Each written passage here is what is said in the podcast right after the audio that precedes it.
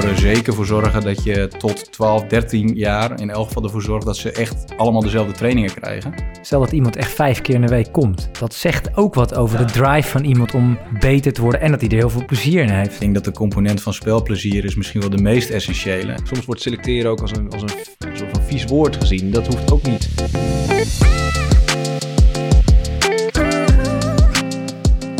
Lieve luisteraars, welkom bij De Jeugd heeft de toekomst. Een podcast van de KNVB over jeugdvoetbal in al haar facetten. Een podcast waarin ik, Piotr van der Marel, samen met een co-host in de wonderenwereld van het jeugdvoetbal duik. Samen met mijn co-host vraag ik mijn gasten het hemd van het lijf. En gaan we op zoek naar hun visie, ziens en werkwijze. Welkom bij De Jeugd heeft de toekomst. Bij de woorden potentie keer leervermogen wordt het warm in Huizen van der Marel. Kan je talent überhaupt omschrijven? Maar nog dieper hierop ingaand, kan je het herkennen? En wat betekent dit herkennen voor nu? Maar bovenal, wat betekent het voor de toekomst? Want je kan wel steengoed zijn op 10-jarige leeftijd en de beste trainingen krijgen, maar als je op je 22e niet meer voetbalt, wat heeft het dan opgeleverd?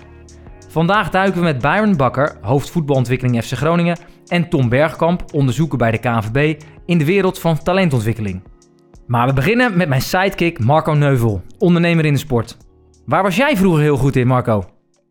Ik denk dat ik vrij goed was in buitenspelen. Oh, Ik was heel erg veel buiten te vinden. Eh hutten bouwen, veel voetballen op straat, uh, stoepranden. Allerlei dingen die kinderen tegenwoordig denk ik wat, eh, wat minder doen. Eh, daar vond ik mezelf wel vrij goed in. In ieder geval in het veel doen. mooi, welkom. Tom? Ja, goede vraag. Eh, wat zou jij eh, zeggen? Waar was jij eh Ja, ik kon heel goed tennis, tennissen? maar ik koos voor voetbal. ja, ik heb tot mijn, ik heb tot mijn veertiende alle tweede sporten eh, flink gedaan.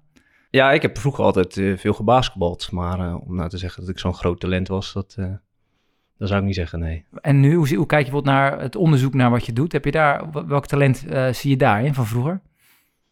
Eh, ja, analytisch denken misschien. Eh, kritisch nadenken. Ehm, dat kon ik vroeger ook wel goed. En nu, ja, denk, ook denk ik. Byron? Welk talent is bij jou niet gezien vroeger? Nou, ik weet niet of het niet gezien is, maar ik vond het in elk geval gewoon heel erg leuk om heel veel verschillende sporten te doen. Ehm, dus misschien, eh, ja, dan, dan kom je op een soort van, eh, in de atletiek heb je de meerkamp. Nou, misschien dat. Nou, oké. Kan jij wat vertellen over jouw werkzaamheden bij FC Groningen? Zeker. Ehm, ik leg het eigenlijk vaak uit als dat ik eh, verantwoordelijk ben voor de ontwikkeling van, eh, van de spelers. ehm, waarbij de focus een beetje ligt tot en met de middenbouwleeftijd. Ehm, en dat doe ik door eh, als een soort van sparringspartner voor de trainers te fungeren en samen met hun de programma's door te ontwikkelen. En daarnaast in het voortraject eigenlijk ook ervoor te zorgen dat de juiste spelers binnenkomen. Nou, dat bij elkaar maakt het tot een hele mooie baan. Nou, jullie, jullie, jij en Tom, die kennen elkaar ergens van. Tom, eh, hoe zit dit? Ja, en ik kennen elkaar inderdaad. Eh, ik heb een promotietraject gedaan een aantal jaar geleden bij de Universiteit Groningen. Dat was een eh, onderzoekstraject naar talentenkenning in het voetbal.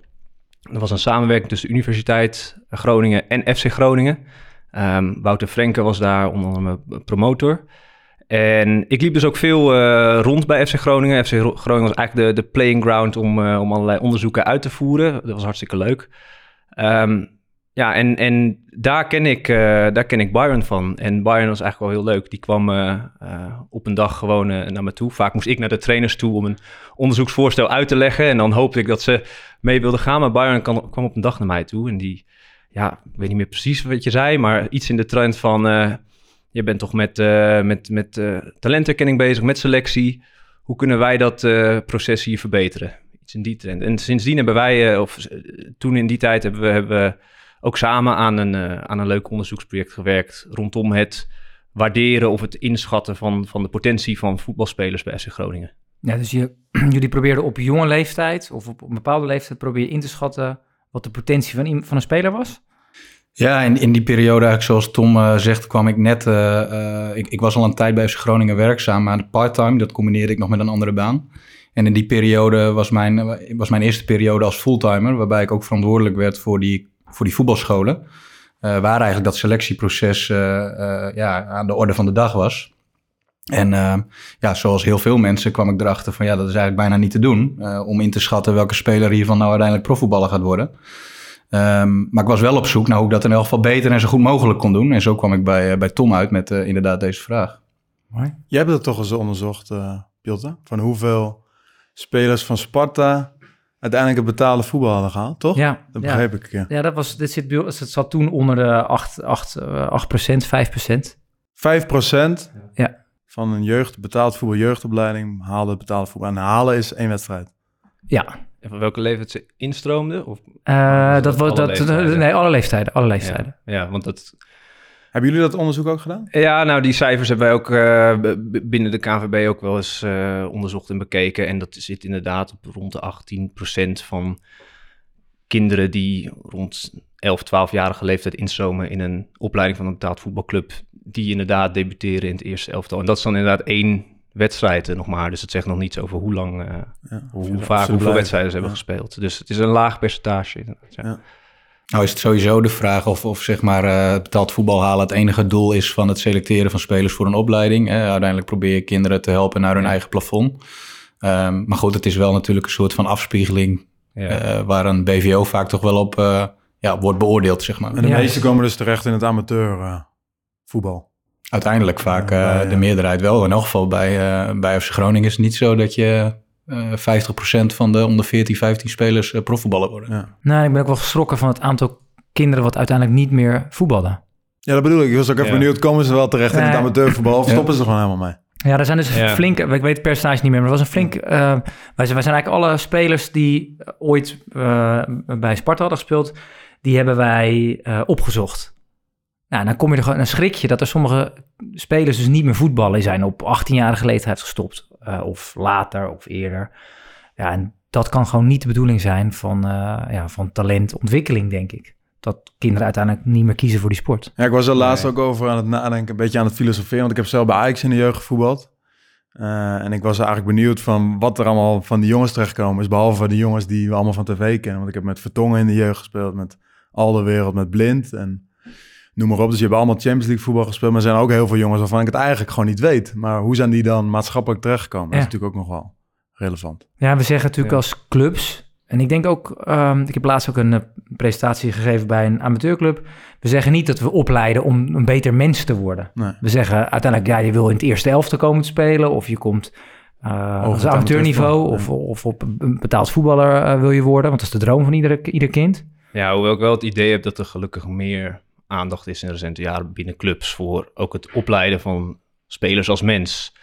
Um, ik werk zelf natuurlijk niet bij een club, maar dat is wel een beetje het onderbuikgevoel wat ik krijg uh, uit, uit, het landschap. Dat daar gelukkig steeds meer aandacht voor is. Maar je hebt gelijk, wat er eigenlijk met die spelers gebeurt die uitstromen, ook daar, die groep, ook binnen het onderzoek, is eigenlijk heel weinig aandacht. Ja, uh, dus het gaat altijd over die de 5% die dan wel heeft. Wel haalt, dat ja. wordt onderzocht, maar de rest niet. Ja, wat, wat zit daarachter? Want er zit ook weer een bepaalde gedachte achter. We praten alleen maar over de kinderen die het wel halen. Dat is voor amateurniveau, maar dat is ook natuurlijk voor BVO-niveau. Wat, wat, wat zit daarachter? Waarom, waarom vinden we dat fijn als mensen?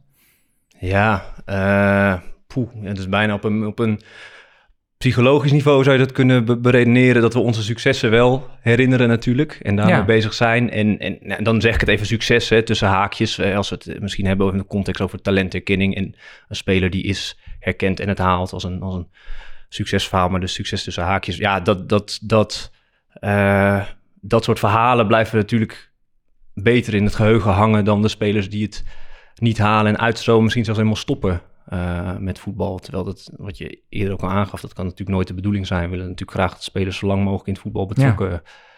blijven zijn. Wat zouden we dan anders moeten doen volgens jou? En we doen het denk ik ook anders. Ik, ik, ik vind dat je gelijk hebt. Het, moet geen het wordt geen negatief verhaal.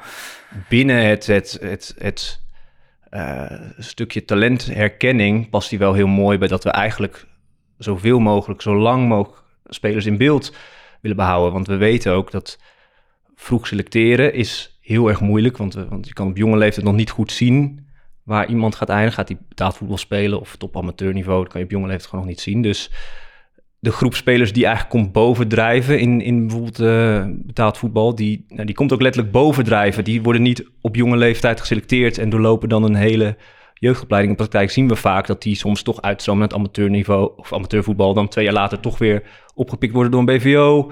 Ehm, ehm, soms toch wel vroeg uitstromen, maar hoog in amateur blijven voetballen. Dus het uh, zo lang mogelijk in, in die groep in beeld houden en ook, ook uh, ruimte bieden dat, waarbij selecteren nooit af, afschrijven zou mogen zijn. Dat, dat is denk ik de, ja, de kern. Mooi. Hoe doen jullie dat, Bijlen? Herken, herken je dit? Ja, zeker. Zeker elementen van wat Tom, uh, een aantal principes die hij benoemt, van zo lang mogelijk, zo breed mogelijk. Uh, ja, wij, wij, kiezen er bijvoorbeeld voor om bij, onder 12, uh, bij de onder 12 leeftijd te beginnen. Um, nou, zowel ik persoonlijk als wij als club denken dat dat een, een hartstikke goed moment is. Um, en daarvoor, je noemde iets over het voortraject. Ja. Daar was ik ook wel benieuwd naar. Ja, nou wat, wij beginnen al jarenlang bij de onder 12 leeftijdscategorie. Uh, maar wat wij eigenlijk uh, helemaal in het beginsel zeg maar, doen, is samen met onze maatschappelijke afdeling heel veel uh, activiteiten organiseren. Dus we gaan bij scholen langs. We hebben een voetbalschool in de regio waar iedereen aan mee mag doen. we organiseren activiteiten in de vakanties. nou, dat alles zorgt ervoor dat kinderen heel veel gezien worden, of vooral dat heel veel kinderen gezien worden. Mm -hmm. um, en in de onder 10 en onder 11 leeftijdscategorieën hebben we dan een voorselectie. En dat zijn kinderen die voetballen gewoon nog bij hun eigen club, maar die komen dan op de woensdagmiddag bij ons, uh, bij ons meetrainen. Ja. Um, ja, en daar vloeit eigenlijk uh, die onder 12 uh, uiteindelijk uit. Ja, um, ja dat eigenlijk. En ook het ondersteunen van de amateurclubs in hoe er getraind wordt en dat soort zaken. Ja, ja nou, dat, dat is uh, flink in ontwikkeling, ook bij ons. Sowieso in het landschap zie je dat, denk ik. Ik denk dat uh, ook de, de subsidie die BVO's daarvoor krijgen van de KNVB een ontzettend goede stimulans in is. Uh, dat heeft er voor ons bijvoorbeeld voor gezorgd dat wij ook iemand kunnen aanstellen die daar met focus ook zich mee bezig kan houden. Hm. Uh, voorheen uh, deed ik daar wat in en deden collega's van mij daar wat in, een beetje hapsnap. maar nooit echt met ja, goede opvolging of dat je ook echt impact kunt maken. En nu zit daar iemand op die dat ook gewoon doet. Voor wie het ook de opdracht is om ja, die clubs inhoudelijk te helpen. ja, en dan merk je ook dat, gemaakt, ja, dat er stappen ja. worden gemaakt. Ja. ja. En hoe komen die spelers bij jullie in beeld? Nou ja, ook dat, uh, dan, dan gaat het over het scoutingsproces. Um, uh, je, hebt, je hebt de traditionele scout, hè? dus uh, op de zaterdag langs de lijn en gewoon random kijken aan. van ja, wie, wie, wie is hier nou de beste? Um, de regenjas aan, ja, ik wou hem niet noemen. Ja, maar, ik heb regenjas ja, langs de lijn gehad. Ja. Gaat in de bosjes. ja. Gaat in de krant. Nee, um, uh, uh, dus dat doen we nog steeds. Um, uh, maar door zoveel kinderen te zien in al die verschillende projecten en ook de trainers die zich bezighouden met voorselectie te laten participeren, ook in al die andere projecten. Dus dat zijn fulltimers. Dus het is ook trainers talenterkenning, niet ja, alleen spelers. Ja, dat ook. maar ook die trainers die zelf dus spelers gaan herkennen. Ah, zo. Ja, um, en ook dat is wel een ja, soort van nieuwe, nieuwe manier van, van scouten of herkennen. Ja. Um, waardoor ja, het begint in elk geval bij gewoon heel veel kinderen zien. Ja. Uh, en wat, hoeveel, hoeveel kinderen zien jullie? Nou, wij, wij, weten alleen al door al die scholen te bezoeken, dat zijn uh, gemiddeld 40.000 kinderen per jaar. En dat is echt één moment, hè? dus daar heb ik niet hele hoge verwachtingen bij. Maar als je dan wel altijd aan die docent vraagt wie is jouw uh, beste beweger van jouw klas en voetbalt die toevallig of niet, ja, dat moet ook niet uitmaken. Uh, dan krijg je al iets van info. Um, nou, en dan in die voetbalscholen zitten 200 tot 300 kinderen. Uh, aan die vakantieactiviteiten hebben wij uh, echt een, ja, ik weet de exacte cijfers niet zozeer, want dat ligt dus ook bij onze maatschappelijke afdeling. Maar ja, al met al zien wij echt wel. Uh, wel mooi dat jullie het ook bij scholen doen. Want ja. voor voetbalscholen moeten de kinderen betalen, neem ik aan, of de ja. ouders. Ja. Ze zouden het ook voor heel veel kinderen niet gelden. En op school kom je Ja. natuurlijk ieder kind tegen. Ja, ja zeker. alleen ook daarvoor, hè, dat horen we natuurlijk ook vaak. Uh, daar hebben we wel dingen op bedacht. Dus we werken nou samen met Jeugdfonds Sport en Cultuur. En die stelt een x-aantal plekken beschikbaar voor kinderen Oh, die het niet kunnen betalen. En die mogen dan meedoen Ah. op die voetbalscholen. Dus daar proberen we ook wel weer dingen op te bedenken. Uh, we, we willen in elk geval aanbod creëren uh, dat, dat iedereen op een of andere manier met FC Groningen te maken kan krijgen. Dus je bent ook heel erg aan het binden eh, binnen de, voor, je, voor je club. Ja, zeker. Dat hopen we wel door in elk geval zichtbaar te zijn in de Ja. regio. Hoop je verschillende doelen zeg maar aan te raken waarvan talentidentificatie uiteindelijk een uitkomst is Ja. en niet per se voor deze activiteit in elk geval een doel op zich. Hoe, als je dit nou eens zou vertalen naar, naar een amateurclub, hoe, hoe, zou jij dat dan aankleden? Ehm, Misschien dat Tom daar ook straks nog iets op kan aanvullen. En, doel je dan eh, echt gewoon op het, het, het selectieproces? Of nou ja, ik vind, ik vind hoe, hoe jullie dit nu doen, is dat je heel veel kinderen kansen geeft. En, en dat is denk ik ook binnen het amateur, eh, binnen de amateurclubs kan dat ook nog steeds, dat verdient ook nog heel veel aandacht. Ja. Nou, volgens mij hebben jullie ook een keer eh, een podcast gemaakt over het gelijke kansen principe. En Ja. eh, nou, de, de, de naam, daar wordt wel wat over gesproken van moet dat dan gelijke kansen of gelijk aanbod zijn. Nou, op die laatste, daar, daar geloof ik echt zeker in. Dus volgens mij kan het niet zo zijn dat een, een jongetje van acht of negen die wat voorloopt in zijn, in zijn ontwikkeling, dat die een betere training krijgt dan kinderen die wat achterlopen of gewoon simpelweg wat later op voetbal zijn gegaan. Dus ik zou er zeker voor zorgen dat je tot 12, 13 jaar in elk geval ervoor zorgt dat ze echt allemaal dezelfde trainingen krijgen. Maar zeker bij een amateurvereniging waar je allemaal contributie betaalt, zou dat eigenlijk natuurlijk door de hele linie moeten eh, liggen. Alleen daar zitten weer allerlei praktische uitdagingen aan. Ehm, maar het gelijke kansen aanbod of gelijk aanbod eh, eh, is volgens mij best goed in de praktijk te brengen door leeftijdscategorieën op één veld te zetten, één eindverantwoordelijke te maken en eh, vormen uit te zetten. Nou, noem het allemaal maar op. Ehm, ja, dat zijn denk ik hele mooie voorbeelden van hoe je dingen wel in de praktijk kunt krijgen en kinderen gelijkmatig kunt bedienen. Tom? Ja, daar sluit ik me helemaal eh, bij aan. Ik zou ook het gelijke kansenproject noemen inderdaad. Het, binnen een amateurvereniging heb je ook, eh, en zeker grote amateurvereniging, heb je ook eh, vormen van talentherkenning. Talentidentificatie, misschien niet per se voor betaald voetbal, maar wel voor het eerste, eh, het eerste team, hoog amateurniveau. en ja, ik zou ook zeggen, zeker in die jongste leeftijd, maar zo lang mogelijk, geef die spelers eh, zoveel mogelijk dezelfde, dezelfde kansen en, en, en faciliteiten en, en mogelijkheden om te trainen. Ehm, helaas zie je al bijvoorbeeld eh, ehm, in de onder 8 bij grote amateurverenigingen, dus dat zijn zevenjarige kinderen, al een geboortemaandeffect. Ehm, dus dat zijn, zijn zevenjarige kinderen in de, in de selectieteams van grote amateurverenigingen, omdat daar eigenlijk al geselecteerd wordt op eh, ehm, ja, huidige voetbalprestatie of huidige voetbalkwaliteit. En zodra dat gebeurt, ja, zie, je dat, zie je dat geboortemaandeffect eigenlijk ontstaan. Dus zoveel mogelijk eigenlijk eh, in, op het amateurniveau, zoals Bayern het, net schetst, zoveel mogelijk gelijke kansen proberen aan te bieden. En, en niet per se selecteren op voetbalkwaliteit in die jonge leeftijd. Weer, omdat ja, ik denk heel erg vanuit het principe talentherkenning is voorspellen. Ja, op die jonge leeftijd kan je gewoon nog niet voorspellen ehm, ehm, wat iemand over 10, 15 jaar, ja, op welk niveau die gaat voetballen. Dus Maar de, maar de kinderen die het wel halen, daar, daarbij kan je dus wel voorspellen. Dus ook, wel- ook die het eerste elfte van de amateurclub halen, dan zeg je ook, ja, maar die hebben we toch op 18-jarige Ja, leeftijd ja, maar- meer training gegeven. Ja, nou ja, dat is altijd de vraag. Hè? Als die niet die extra training hadden gehad, hadden ze dan ook gehaald? Of niet? Of hè, als Ja. hè, even, denk het misschien vanuit een betaald voetbalclub. eh, hè, als we, want die hoor je soms inderdaad wel eens. Hè, van, ja, als we niet eh, deze speler op negenjarige leeftijd al binnen hadden gehad, dan, en die zit nu in het eerste, ja, dan hadden we hem gemist. Maar je weet natuurlijk nooit wat er was gebeurd als je hem misschien op 12-jarige leeftijd of 13-jarige leeftijd had, had binnengehaald. Dus je kan nooit eigenlijk die eerlijke vergelijking Nee. maken. Ehm, Dus jij zegt eigenlijk, je kan, het, je kan het niet voorspellen. Dus je kan eigenlijk niet iets zeggen over potentie. ah, of het is, het is heel moeilijk te voorspellen. Het is eigenlijk heel moeilijk gewoon een patroon te zien. Dus je zult, voor sommige spelers zul je het misschien wel zien, maar ik denk voor het gros niet. Ehm, en dan heb ik het ook echt eigenlijk over een, wel een lange termijn voorspelling. Hè? Over hoe iemand misschien in de, ja, wat ik het net over had, eh, of diegene het eerste gaat halen.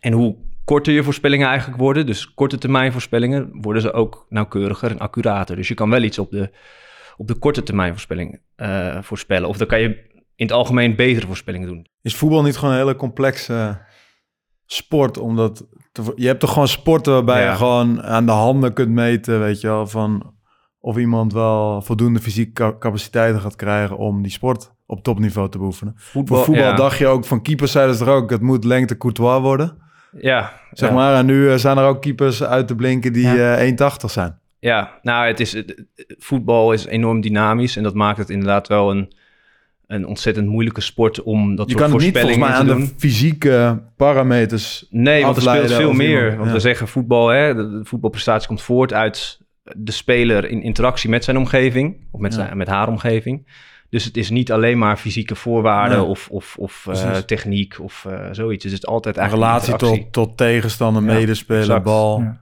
Ja, Er zijn natuurlijk ook heel wat betaald voetbalclubs volgens mij met breinactiviteit bezig. Om te onderzoeken of dat dan invloed heeft. Maar goed, dat is natuurlijk ook niet het hele verhaal, denk ik dan. En maar, als Nee, we- ja. maar, maar het, het zeggen als club dat je het misschien niet weet, of dat, Ja. je, in, dat je aan het onderzoeken bent, Ja, dat, dat je, dat het wil leren, dat is Ja. al een hele andere Nou, we zijn uitgangspunt. Dat je al zegt, wij leiden, Ja. wij leiden dit kind op Ja. om, eh, om Ja. prof te worden. Ja, dat is gewoon, dat, dat, Ja. dat gezegd hebben, dat betekent ook dat je die hele verantwoordelijkheid van die speler en die ontwikkeling, dat je dat volgens mij ook heel serieus Ja, ik heb het ook nog wel eens geprobeerd. Ik ben ook hoofdopleiding bij een voetbalvereniging geweest. Grote amateurvereniging in Haarlem. Dan gingen we ook eh, dribbeltestjes doen. En eh, inderdaad sprinttest en een eh wendbaarheidstest. Eh, een aantal testjes en dan kijken of een aantal jaar later bleek... eh, dat zij zeg maar eh, ja, na- naast hetzelfde aanbod... eh, nog steeds in de hoogste teams eh, En? Wat kwam eruit? speelden. Ja, niet altijd. Eh, dus het bleek gewoon wel lastig te zijn. Wel snelheid was trouwens iets wat wel terugkwam. Eh, dat zal ook misschien met het veranderende voetbal te maken hebben gehad. Eh, dus die snelheidparameter kwam wel eigenlijk eruit van Ja. oké, ja, die is wel heel belangrijk. Byron? 10 meter sprinttest. Ja, maar hebben jullie dat soort testen ook? Ja.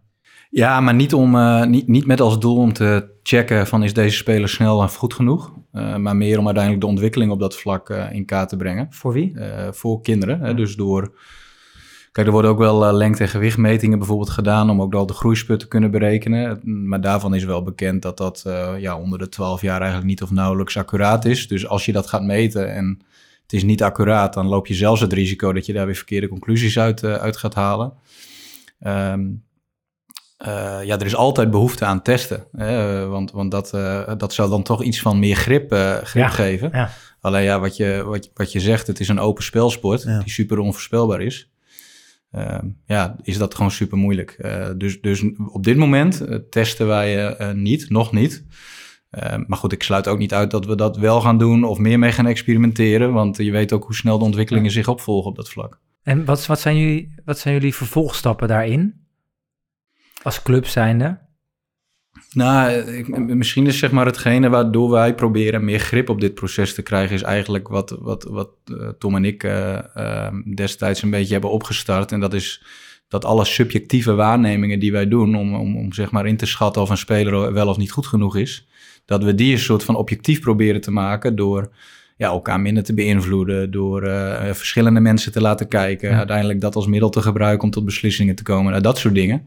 In plaats van hele harde eh, feitelijke data te verzamelen, die dan eigenlijk eh, ja, ervoor zouden kunnen zorgen dat je zegt geschikt of ongeschikt. Ja, ik heb, dat is wel interessant. Ik heb, wij hebben, ehm, eh, ik heb ooit een keer ook een test gedaan met, met, ehm, met, onze, die, toen ook, met onze voetbalontwikkeling kant, ehm, Patrick. En wij, wij moesten onafhankelijk van elkaar kijken naar 50 kinderen. En die speelden allemaal 60 en 6. Ehm, en we mochten dus niet, geen contact hebben met de trainers. En de trainers zaten allemaal op verschillende plekken. En we keken dus beelden van die spelers. Dus we hebben allemaal 60 en 6 partijtjes eh, gezien. En daar vandaan hebben alle tien trainers, die hebben een formulier ingevuld met sterren, sterren of rating. Of, en, en daar kwamen dus daar kwamen bepaalde spelers uit. En de, de voetbalontwikkelingkant had op data ook spelers een rijtje daarvan gemaakt. En daar, dat, uiteindelijk leidde dat tot een soort nieuwe eh, trainers, trainingsgroep, waarmee we ook aan de slag zijn gegaan. En de, de, de ontwikkeling, de datakant, die kwam met één speler die gewoon ook opviel vanwege zijn motoriek. Dus die hebben we uiteindelijk ook aangenomen op basis van zijn motoriek. Maar die bleek dus ook in de scores van de trainers dus ook op te vallen. En ik, ja, wat jij ook zegt, dat onafhankelijk kijken aan elkaar. Kijk, dit hou je natuurlijk bijna niet vol eh, als club. Maar eh, het anders kijken naar selecteren, en dat proef ik heel erg bij jullie, en daar word ik heel blij van, is ja, eh, starten met een onder 8 en eindigen met een onder eh, 18. Ja, dat, is, dat, dat kan echt niet meer van, dat is niet meer van deze tijd. Daar geloof ik echt niet meer in dat je dan spelers opleidt voor het eerste elftal. En hoe jullie dat nu doen met veel kinderen zien, wat jij net mooi zei, Marco, scholen bezoeken. Ja, dan maak je het ook een, dan maak je het ook een beetje maak er maatschappelijk iets van. En dat je daar ook je verantwoordelijkheid in neemt. Dus dat is wel echt heel, eh, heel mooi, denk ik. En de rol is dan van jullie dus ook breder. Ja, En want het is ook een maatschappelijke functie. Want je zorgt er ook voor dat kinderen blijvend blijven sporten en blijven bewegen. Ja. Dat is ook denk ik een mooie bijvangst. Ja, zeker. En eh, la- laat ik eh, vooropstellen dat dat uiteindelijk niet mijn eh, rol of mijn doel is. Alleen daarvoor zoek ik dus ook heel nadrukkelijk die samenwerking Ja. met onze maatschappelijke afdeling. En eh, eh, ja, waar ik met mijn collega's vooral druk mee ben, is als ze dan uiteindelijk toch aan boord zijn om ze een zo goed mogelijk programma te geven, dat ze ook uh, ja, toekomen aan hun eigen plafond, zeg maar. Uh, ja, dat. En hoe leid je dan ook trainers daarin op? Je gaat wel anders kijken ook. Als je breder gaat kijken, moet je, moet je ook andere type trainers, denk ik, hebben. Um, nou, eh, dat, dat, begint gewoon überhaupt door uh, uh, voor jezelf ook duidelijk te hebben van waar kijken wij dan precies naar. Ja. Hè? Nou, bewegen wordt net, en snelheid wordt net al iets over gezegd. Um, nou, dat, dat hebben wij wel steeds duidelijker voor de bril gekregen. en dat is niet heel, dat is geen hogere wiskunde. Dat is gewoon aanvallen, verdedigen, bewegen en, en gedrag. Um, en alleen, alleen om... Heel fijn juist. Ja, nou goed. Nee, maar, maar, maar het, het, klinkt heel simpel, maar... Um, je als hebt je, als van die hele scorelijst. Ja, precies. ja, less is more wel. Hoor, nee, maar als je, als je dat dus... Stel, je hebt dat niet, dan... dan uh, nou, dat heb ik uh, van Tom uh, onder andere geleerd. Dan loop je dus wel echt het risico dat je allerlei dingen meeneemt die totaal irrelevant zijn. Um, en dat je je laat afleiden door een jongetje die te laat is. En dat je zegt, ja, die is niet geschikt. Hmm. maar voor hetzelfde geld heeft hij drie kwartier op de bus gewacht... en heeft hij er juist ja. alles aan gedaan om op tijd te komen. Hè? Dus uh, ja, daar schuilen wel allerlei uh, gevaren in, in, in die, uh, ja, dat is de selectiepsychologie bijna. Ja. Ja, ja, en volgens mij hebben ook heel veel trainers, dat spreek ik ook voor mezelf, last van een speler die, waar je een bepaalde klik mee hebt, of omdat die een beetje op jezelf lijkt, dat je daar een enorme voorkeur ja, hebt. Ja, dit is een, het heeft zelfs een naam, volgens mij is oh, de Halo uh, bias. Dat als je een goede klik met iemand hebt, dan schrijf je die persoon ook andere, betere, ja. positieve eigenschappen toe, terwijl die er misschien niet zijn. Dus hè, als ik uh, die speler heel erg mag, nou, dan vind ik dat al snel misschien ook een hele goede voetballer en uh, motorisch goed zou kunnen. Hè, maar, ja, of omdat diegene ja. ook opstoomt langs de rechterkant en denkt, nou, ja. dat is een toppetje. Ja, of, uh, wat, wat, wat, wij trainers vinden natuurlijk super fijn als dat een, een volledig zelfregulerend jongetje is die bij jou komt vragen van trainer, waar kan ik nog op oefenen? Ja, ja. En, uh, en die jongen die je steeds moet aansporen om om te schakelen, ja, die, die gaat snel onder de huid zitten natuurlijk. Ja, dat, dat zijn inderdaad allemaal gevaren die, uh, die, die erin schuilen. En ze mogen het ook leren op jonge leeftijd. Ja, of omdat ze dan uh, een beetje brutaal of aanwezig, dat wordt ook vaak gezien als vervelend. Ja. De trainers en dan worden, meteen, worden ze meteen afgeschreven. Heb ik zelf ook nog meegemaakt. Terwijl eigenlijk die later weer in betaalde voetbal terecht zijn gekomen. Ja. De wereld hoeft ook niet te idealistisch geschept te worden. Want we, we zeiden net wat over gelijke kansen of gelijk aanbod. Uh, ja, ik denk dat de component van spelplezier is misschien wel de meest essentiële. En het is simpelweg wel zo dat voetbal wel leuker wordt... op het moment dat je met wat gelijkgestemden ja. om je heen staat. Hè? Dus uh, zeg maar dezelfde trainingen krijgen door de weeks. Um, maar wel met jongetjes om je heen die, die jou begrijpen of uh, die een beetje in dezelfde belevingswereld zitten en ook daarmee uiteindelijk de wedstrijden spelen. Ja, daar is volgens mij helemaal niks mis mee. Alleen als dat ook betekent dat die spelers beter bediend worden en noem ja, het allemaal maar op. Ja, voor mij hebben we het daar vooral over. Ja. Um, ja, uh, dus ik, dat. Ik, ik zei, uh, bij die amateurclub zei ik, oké, okay, maar dus ze vroegen mij, hoe, hoe zie jij het dan? Ik zei, nou, ik zeg, zou tot onder 12 zou ik de club opengooien, uh, vanaf 4 uur tot 6 uur. En uh, ga je met elkaar trainen? Ja, maar dan, dan gaan dus de, de goede raken dan toch achter. Ja, ik zeg, ja, en dan? Misschien komt daar wel weer een speler uit die vijf keer in de week daar is en die dus helemaal niet zo goed was, maar dan vijf jaar later wel heel erg goed is. Dan heeft het dus wat, heeft het ook wel, wat degelijk wat opgeleverd. Maar het is wel anders denken. Ja. Uh, ja, we vinden het lastig om dat toch los te laten. Ja, omdat we toch zaterdag dan misschien stiekem toch wel heel belangrijk vinden. die beker omhoog tellen uiteindelijk. Ja. ja, maar daar moet je het dan helemaal. Dat, dat, dat is eigenlijk wat ik net aangeef. Dat, dat, je hoeft het toch ook niet helemaal los nee, te laten? Nee, dat hoeft ook helemaal niet. Nee. Nee, selecteren hoeft, dat is ook niet uh, mijn bedoeling. Of, soms wordt selecteren ook als een, als een soort van vies woord gezien. Dat hoeft ook niet, dat hoeft helemaal niet zo te zijn. Het enige is inderdaad wat Bayern zegt. Uh, waar selecteer je voor en ja, selecteren is toch vaak ook wel deselecteren. Zorg dan dat de spelers die je deselecteert, dat je die niet afschrijft. En dat je die nog wel in beeld houdt. En dus inderdaad ook niet uh, ja, andere faciliteiten of kansen aanbiedt. Maar ja, als in, inderdaad vanuit bekeken vanuit spelplezier en spelers die, die, die graag uh, met elkaar spelen omdat ze op hetzelfde niveau zijn, daar is natuurlijk niks mis mee als ze daar veel plezier uit halen. Dus ja, het, het, is een, het is een, uh, er zit ook daar nuance omheen. Uh. En wat, wat, kunnen wij, wat kunnen wij als voetbal echt leren van de wetenschap? Ik ga hem straks wel andersom stellen. Een, een, uh, wat kunnen we echt leren van de wetenschap? Dus waar zitten wij in jouw beleving misschien wel echt met elkaar naast? Nou, ik weet niet. Ja, ik heb natuurlijk zelf uh, met, met, met Byron dat onderzoek uh, gedaan bij FC Groningen naar... en dat is heel specifiek naar het stukje kijken naar spelers... Um, um, binnen het kader van talentenkenning en het observeren van spelers. En dat ging specifiek over een aantal van die biases die je net noemde, Marco, over... Uh, ja, als we een bepaalde klik hebben met spelers, ja. dan kijken we anders naar spelers. Uh, bepaalde vooroordelen, die we, culturele vooroordelen, stereotypes die we van mensen hebben, die, die bewegen vaak mee in ons. Uh, um, uh, die laten vaak meewegen in, on, in ons ja, oordeel, in onze beoordeling of in onze inschatting. En ja, op dat specifieke, dat specifieke stukje denk ik dat ja, de voetbalwereld heel veel kan leren van de wetenschap. Um, maar is wel een belangrijke kanttekening bij dat het uh, ja, dat dat dus psychologische processen zijn die, die bij alle mensen voorkomen. En niet alleen bij voetballers. Ja. Dus het is niet alleen bij scouts of bij voetballers. Dit uh, speelt in alle facetten van selectie. Dus ook bijvoorbeeld bij sollicitatiegesprekken en in de HR-wereld. In het onderwijs bij jou. En ja. in het onderwijs, ja, onderwijs. Dus zo nog een podcast over kunnen vullen. ja. um, maar ook daar dat... dat, dat uh, Gaan we niet doen, hoor. Nee. nee. Nou ja, daar, ook daar dat, dat de, de, uh, ja, de, de, de invloed van, van ja, allerlei, allerlei um, ja, ik zou niet zeggen waardeoordelen, maar, maar bepaalde zaken die we meenemen wanneer we naar mensen kijken, dat, dat de, bepaalde unieke inzichten die we denken te genereren als, als we iemand goed kennen of als we meer informatie over iemand hebben, of um, ja, dat laten we heel vaak heel zwaar meewegen in ons in onze waardering, bewust of onbewust. En ja, daar denk ik dat een stukje reflectie heel goed zou zijn. En ook eens wat vaker te kijken naar, hey, wanneer zat ik nou misschien eens ernaast met mijn, ja, kom ik weer met mijn voorspelling. Uh, en waar kwam dat dan door? Ja.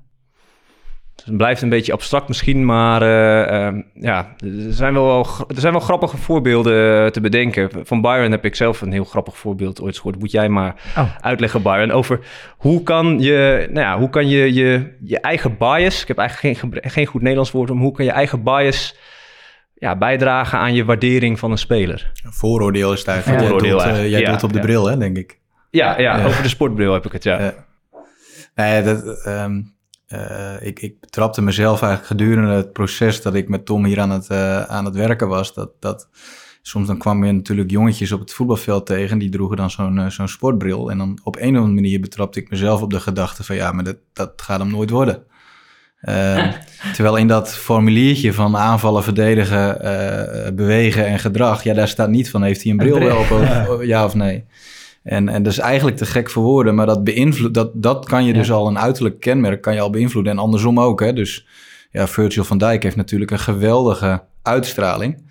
Uh, ja, die zie je ook voorbij komen. En ja, voor hetzelfde geld geef je die dan een soort van voordeel van de twijfel en beoordeel je die in positieve zin op uiterlijk. Van, nou, dat ziet eruit als een echte voetballer. Er zit een goede kop op, hoor je dan. um, is dat ook onder kinderen onderling? Ja, zeker. Dat daar zeker, ook talent zeker. van andere kinderen Ja. kennis Ja, op. ik, denk, ik denk dat dat... Ik denk, ja, dat denk ik ook. Ja, hè, met schoenen en zo. Toch? Ja, dat hoor je ja, dan ja, vaak. oh, die Ja, heeft eh, vet, die nieuwe. Ja. Nee, ja, zeker. Dus dat, eh, dat zijn eh, ja, afle- afleidingen, noemen we het, of vooroordelen. Ja, Eh, ja, ja, zo noemen we het naar de trainers toe. Van eh, realiseer je, eh, je kunt zeggen dat gebeurt bij mij niet. Ja. Maar ja, dat gebeurt bij Het is gewoon bewustwording eigenlijk wat de wetenschap voetbal is. Bewust, waarom doe je, of Het is een kijk je stukje- op een bepaalde manier? Ja, exact. Het is een stukje bewustwording. Wat Byron zegt, dat gebeurt bij mij niet. Nou, dat, dat wil ik dus meegeven. Waarschijnlijk gebeurt het wel, maar het is niet iets voetbals eigens. Het gebeurt bij iedereen. Het gebeurt bij mij eh, ook. En ook dus buiten het voetbal. Het is bewustwording, maar het is ook een stukje wat, wat we dus bij, eh, ehm, wat we toen met Groningen hebben gedaan, is in plaats van, ehm, en dat zegt de, de wetenschap ook, ook echt, ehm, in plaats van daar eigenlijk je intuïtie, onderbuikgevoel de, de, eh, ja, te laten overheersen, eigenlijk goed na te denken van, wat vind ik nou bij, nou in dit geval spelers eh, in het voetbal, wat vind ik nou belangrijk bij spelers? Wat denken wij dat bijdraagt aan een ja, betere speler in de toekomst? En wat zijn kenmerken of criteria waar wij, ja, die wij willen meenemen en die wij willen beoordelen of waarderen of inschatten? Ehm, die criteria heel expliciet te maken en dan die stapsgewijs eigenlijk ja, eh, met, met, een, met een cijfer, met een, met een waardering ehm, in te vullen. En dan... Dus het kan ook zeg maar gedrag zijn. Dus als je vindt als zijn, een club ja. dat we kinderen willen opleiden in Ja. goed gedrag, dat je alleen Ja. maar, of tenminste alleen maar, dat je daar dus ook een, een hoog cijfer aan.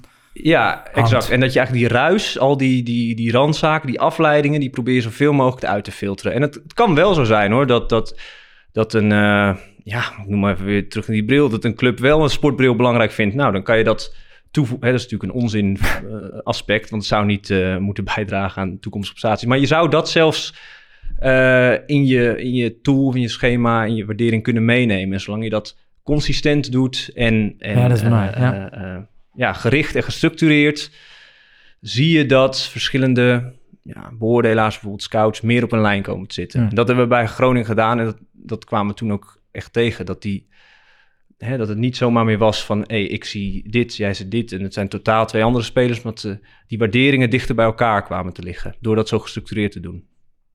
Hey, Bewegen kun je volgens mij heel objectief maken. Door gewoon een testje te doen. Beweegtest.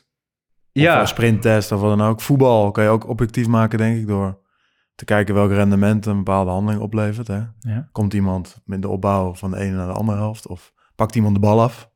Kun je ook gewoon objectief meten. Met gedrag zat ik even over na te denken. Dus stel een amateurvereniging wil...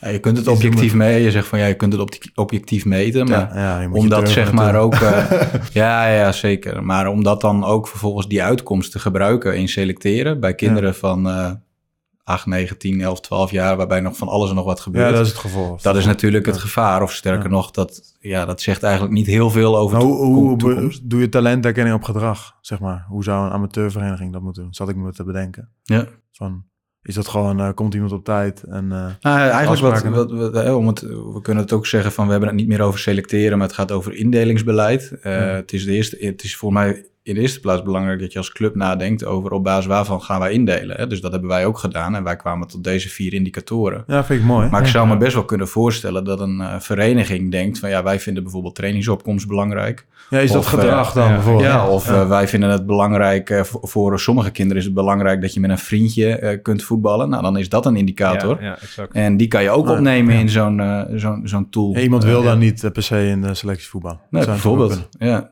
Dus, dus voor mij is de eerste Motivatie. vraag heel erg eh, belangrijk om ja, te, na te gaan. wel Wat, wat vinden wij als club? En dan ga je vervolgens op basis daarvan ga je naar die kinderen kijken. Ja, ik vind ook de- wat jij zegt, eh Marcus, zo interessant. Als je natuurlijk zegt opkomst. Stel dat iemand echt vijf keer in de week komt. Ja. Ja, dat zegt ook wat over Ja. de drive van iemand om beter te worden. En dat hij er heel veel plezier in heeft. Zeker. Maar, maar goed, Of een kwartier van te, of een half uur van tevoren al klaarstaan. Ja, is, Ja. dat, is dat zo? Want voor hetzelfde geld Ja. wordt hij door zijn vader of zijn moeder eh, daar... dat moet je dan, eh, eh, naartoe ja, en, maar dat, dat, dat, daar moeten we dus verder Ja, gaan kijken. Hè? Maar dat, is wel goed dat ja. je het zegt, Bar, want het zou dus ook een stukje ruis kunnen zijn. Ja. Ja, Want ja. waar we, we meteen denken, oh, die komt vroeg op training en eh, hè, die zal de goede mentaliteit hebben. Ja. Maar precies, als die Maar goed, dus, dus ook die ma- dat maatschappelijke effect van de rol van de ouder. Die natuurlijk heel graag wil dat, dat er wel geselecteerd wordt op jonge leeftijd. Ja. Wat, wat zijn jullie vervolgstappen nu? Om nog beter eh, dit traject voor elkaar te krijgen? En doel je dan met name op onze inrichting? Of, Ja, of ben je helemaal tevreden daarover? Nou, wij, wij eh, nee, nooit. Voor mij is de, de, de, uiteindelijk de kern van ja, je, jezelf ontwik- ontwikkeling is dus ook je organisatie doorontwikkelen. Ehm, ja, is eh, wat je hoopt bijvoorbeeld is dat wij nog meer voetbalscholen in de regio zouden kunnen gaan, eh, gaan openen. Dat zit gewoon in een stichting, dus het heeft geen winstoogmerk. Het enige wat wij doen is we vragen inschrijfgeld om ook dat door te kunnen ontwikkelen en uit te kunnen breiden. Ehm, dat zou een stap, eh, een stap kunnen zijn. Nou, we zijn nu gestopt met onder 8, onder 9 in de voorselectie. Eh, dus we denken dat met onder 10, onder 11 we een prima traject hebben. Zeker met al die andere activiteiten die eromheen zitten. Om eh, daarmee ervoor te zorgen dat we dan vervolgens een onder 12 team eh, eh, selecteren. Maar met de toevoeging van komend seizoen bijvoorbeeld ook de onder 15 lichting in wedstrijdverband. Dus we hadden nog geen onder 15.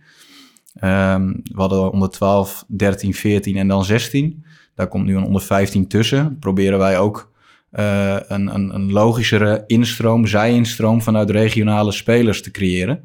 Eh, want nu wordt de drempel wat kleiner om als onder 14 speler nog in te stromen. Ja. Ehm, omdat er een onder 15 tussen zit. En daarmee ehm, ja, proberen we onze gedachten te voeden dat het ook niet klaar is als je je onder 12 team hebt geselecteerd. Want kinderen ontwikkelen zich soms ook nog op latere leeftijd. Uh, om dan ook nog een plek te hebben voor kinderen die, uh, die, die misschien op een wat voor manier iets, iets later aanhaken. Dus nou, dat zijn even een paar ontwikkelingen die op het moment wel gaande zijn. En waardoor ik denk dat ja, er hopelijk nog meer de juiste spelers uiteindelijk bij ons aan boord komen. Mooi. Nog meer te herkennen. Ja. Als ik aan herkennen denk, dan denk ik altijd aan Nathan Rutjes. En die heeft weer een mooie vraag voor onze luisteraars. voor onze luisteraars. Uh, en voor onze gasten bedacht. Uh, luister mee naar uh, Nathan. Hoi Piot, ik zal beginnen met een quote. Iedereen is een genie, maar als je een vis beoordeelt op het klimmen van een boom, zal die altijd dom lijken. Was getekend Albert Einstein. Nou, dit geldt natuurlijk even goed voor talent. Ik geloof per definitie dat ieder kind talent heeft, alleen krijgt ieder kind het podium om deze te etaleren. Helaas wordt talent niet altijd gezien en gaat deze verloren door slechte begeleiding. Er was ooit iemand die dacht, hey, die Nathan Rutjes hè, gaan me even op 18-jarige leeftijd weghalen van een derde klasse senioren amateurteam. Met minder weerstand dan in de hoofdklasse, eerste klasse, tweede klasse blonk ik uit, waar er vast hele goede spelers speelden in de niveaus boven mijn team. Hoe wisten die scouts nu dat ik in staat was vanuit de derde klasse amateurs eredivisieniveau aan te kunnen? Ik was een zogenaamde laadbloeier. Je ziet bij amateurteams vaak talent gekoppeld worden aan wedstrijd onderscheidend zijn. Sterke fysieke kinderen van Q1, Q2 die zorgen dat wedstrijden worden gewonnen. Dat is talent voor hun. Naar mijn idee hebben heel veel mensen moeite met het herkennen van talent. Het is namelijk vaak alles of niks. En daarbij zijn potentieel en mindset zaken die vaak over het hoofd worden gezien. Wat zeggen ze ook alweer, Pjot? Hard werken wint van talent als talent niet hard werkt. Hmm, Interessant hoor, om over na te denken. Uiteraard heb ik vandaag ook een vraag aan de gasten. En uh, ik wil jullie meenemen, want bij Sparta in de onderbouw werken we met profielen. Zodat ieder talent wordt gezien. Degene die goed kan dribbelen, maar ook degene die goed een bal kan afpakken. Of heel goed het voetbalspel leest. Of misschien wel hele goede persoonlijke karaktereigenschappen heeft. Die past bij het spelletje voetbal en daarbuiten.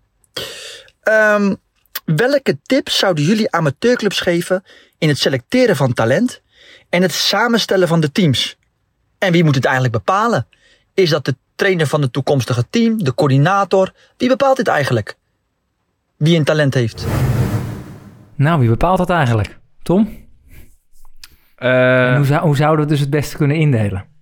Ja, nou, het eerste gedeelte van die vraag, uh, daar hint ik denk ik net al naar. Dat is hoe ja, waar, als ik een tip zou mogen geven um, aan verenigingen en, rondom uh, talentenkenning, is dat heel erg goed na te denken van wat vind je belangrijk voor spelers en, oh, en daarop, um, ja, daarop spelers te waarderen of te beoordelen. Dus en dat kan van de ene club anders zijn dan voor de andere club. Um, uh, zoals Nathan zegt, met profielen werken, dat klinkt heel goed en dan eigenlijk te kijken wat, wat zijn nou hè, handelingen of wat is nou gedrag of wat zijn criteria die bij die verschillende uh, profielen horen. Nou, die profielen bij Sparta zullen anders zijn dan de profielen bij Groningen. En dat is ook, um, dat is denk ik ook helemaal niet erg. Um, toch weer even de onderzoeksbril op. Want als je kijkt vanuit uh, onderzoek, um, dan is er gewoon geen duidelijkheid in welke eigenschappen nou het meest voorspellend zijn voor toekomstige prestaties. Dat kan ik ook niet zeggen van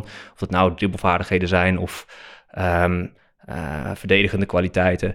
Um, maar zolang je, uh, dus zolang je voor jezelf duidelijk maakt als vereniging van wat vinden wij belangrijk, welk profiel hebben wij, um, en daar ja, systematisch en gestructureerd spelers, uh, ja, spelers gaat observeren, gestructureerd systematisch op die eigenschappen, dan verwijder je een deel van die ruis die, ja, waar we het net over hadden, die toch vaak van invloed kan zijn in je ja, in, je, in je beoordeling of in je inschatting. Kan je, kan je één voorbeeld geven over een, uh, over een, een, wat dan heel belangrijk zou kunnen zijn? Niet, niet voor een club, maar wat kan je een voorbeeld geven? Nou, als vaardigheden Ja, ja is, dat, is dat dan echt voetbalvaardigheden of... Nou ja, ik weet dat sommige clubs, uh, correct me if I'm wrong Byron, maar FC Groningen vinden ze bijvoorbeeld ook motorische vaardigheden en bewegen toch heel belangrijk op, uh, of relatief belangrijk op jonge leeftijd. Um, en wegen ze zwaarder dan um, uh, bijvoorbeeld aanval en verdedigen. Ik heb ook wel eens gehoord dat hè, um, ja, techniek kunnen we nog aanleren. Dus wij kijken meer naar eh, fysieke voorwaarden. Ehm, Ja, zo. Dus je, gaat, je, gaat, je haalt eigenlijk je key points uit jouw opleiding die jij als club belangrijk vindt. ja, ja, Ja. En bij FC Groningen is dat volgens mij binnen de leerlijnen mooi eh, uitgewerkt. Hè? Dus werken ook volgens mij jullie met een soort van profielen. Ehm, ja, moet jij maar meer... Ja, eh, nou ja, ei- eigenlijk wat ik net aangaf, hè, dus die vier, Ja. vier onderdelen, die, die heb ik benoemd. Alleen wat, eh, wa- wat, wat de key daarin is, is zeg maar als je dat dan, als je daarvan gegevens verzamelt, dus je gaat gewoon naar een speler kijken en je gaat een speler scoren op aanvallen, verdedigen, bewegen en gedrag. Ehm, en je hebt, daar komt gewoon data uit. Hè, dus dat, zijn, eh, ja, wij noemen dat ook geen beoordelingen, maar inschattingen. Omdat dat dan iets meer zegt over potentie. Ehm, maar daar komt een, eh, ja, een x-aantal eh, cijfers uit.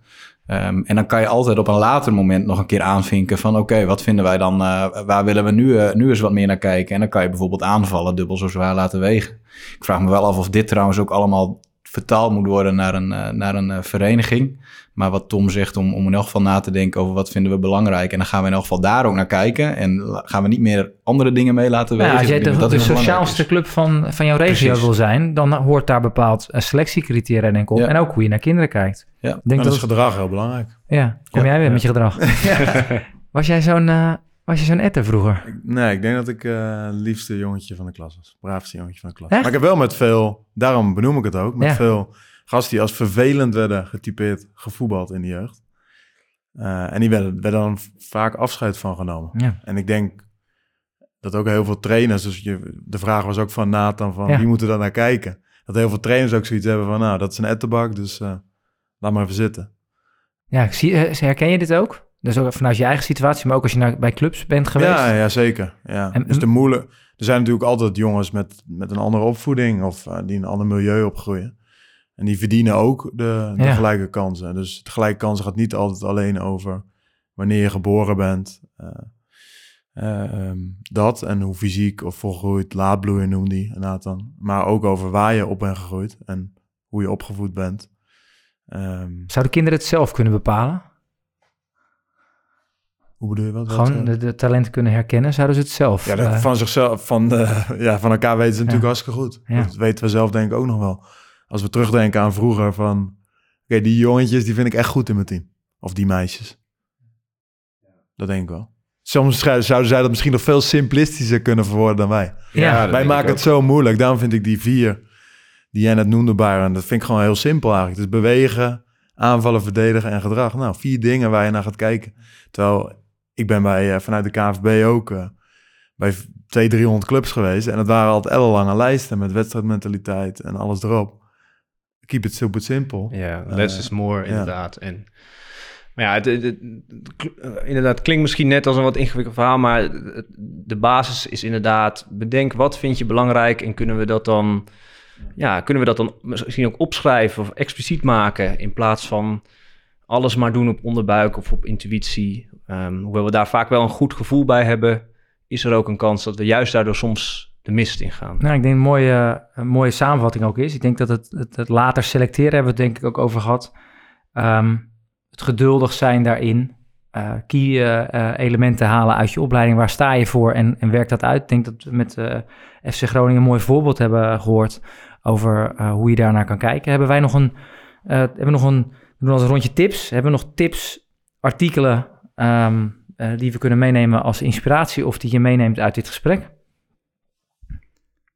Eh, nou, in elk geval eh, betrap jezelf op je eigen ongelijk. Ja, dat is een mooie. Die, die heb ik steeds wel in mijn in mijn hoofd. Hè. Dus als ik ergens een keer een goede speler heb gezien... of speler die bij ons in de opleiding speelt... en eh, daar wordt heel enthousiast over gesproken... dan ga ik echt wel op zoek naar... eh, oké, is dat zo? Of eh, zie ik ook nog andere dingen? En kan ik ook wat tegengeluid soms geven?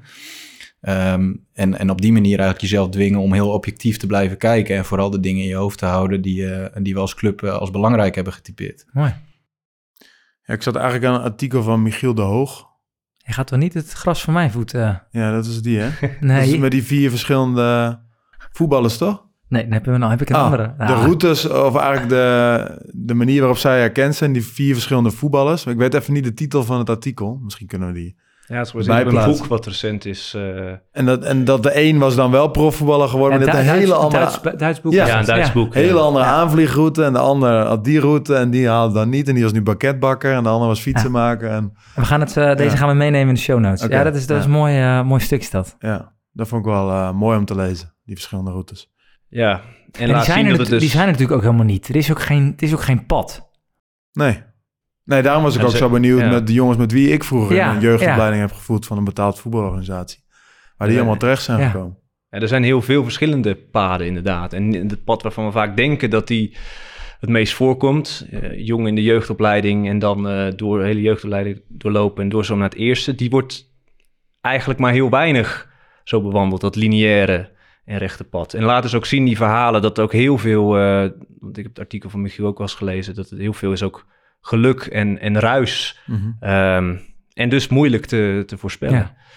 Eh, Heb je Ja. nog een tip? Een, een, of Ja. een artikel of een... Zeker, ja. Ik, eh, ehm, eh, ik zou het boek Moneyball, zou ik willen zeggen. Dat, dat gaat eigenlijk helemaal om deze processen. En dan niet zozeer, hè, Moneyball wordt vaak aangehaald als eh, voorbeeld waarin de, een club de stap naar het gebruik van data ehm, ja, succesvol heeft, eh, heeft ondergaan. Maar ik zou eigenlijk dat stukje daarvoor ehm, willen uitlichten, waarin ja, heel veel eigenlijk wordt ingezoomd op dat onderbuikgevoel van scouts. Eh, zowel het boek als de films zijn echt fantastisch. In de film zitten een paar fantastische scènes met scouts. ehm, waarin ze ja, op dat onderbuikgevoel waardering of beoordelingen van spelers maken. En dan ook ja, een aantal voorbeelden in terugkomen. Ehm, ja, hoe ze daar eigenlijk de mist in kunnen gaan. Een speler die wordt beoordeeld bijvoorbeeld op zijn vriendin. Zijn vriendin zou niet knap zijn, dus dat betekent weinig zelfvertrouwen. dus die moeten we niet hebben. Nou, dat is een fantastische, fantastische anekdotes. Dankjewel. Eh ja, ik had ook een, een artikel van Michiel de Hoog. Ik heb hem nog even een appje gestuurd daarover. Dat was een artikel uit 2018. Eh, dat gaat over een basketbalbaas. Dat was eh, toen de tijd, ik weet niet of het nog steeds is, Daryl Morey. Eh, en die keek op een hele andere wijze naar scouting. En voornamelijk het stukje group thinking. Dat je dus als je met z'n allen zegt dat het een fantastische speler is, dat je daar met Ja. elkaar gewoon naartoe gaat zitten praten. En hij heeft dan, heb ik meteen eh, gebruikt voor mijn leiderschap eh, als schooldirecteur. Hij, zegt ook, hij geeft daar ook tips hoe je dus beter kan vergaderen. Dus dat je dus niet één iemand het woord moet laten geven. Want daardoor gaat iedereen meepraten met diegene en ontstaat er dus nooit een discussie. Ik vond het heel vet. Ook voor welk niveau dan ook, hoe je dus kan kijken naar, eh, nou, toch wel een soort objectief kijken naar spelers en ontwikkeling. Mooi. Ik wil jullie eh, danken voor jullie komst. Eh, en dank voor jullie inbreng. Graag gedaan. Jij bedankt. Dank. Lieve luisteraars, dankjewel voor het luisteren naar De Jeugd heeft de toekomst. Dit was alweer de laatste aflevering van dit seizoen. We willen jullie ook danken voor de reacties en feedback die gestuurd zijn naar voetbalontwikkeling.kvb.nl. Blijf dit doen. Mocht je zelf een thema willen aanbrengen, welke onderwerpen mogen in het nieuwe seizoen volgens jou niet ontbreken? Laat het ons weten.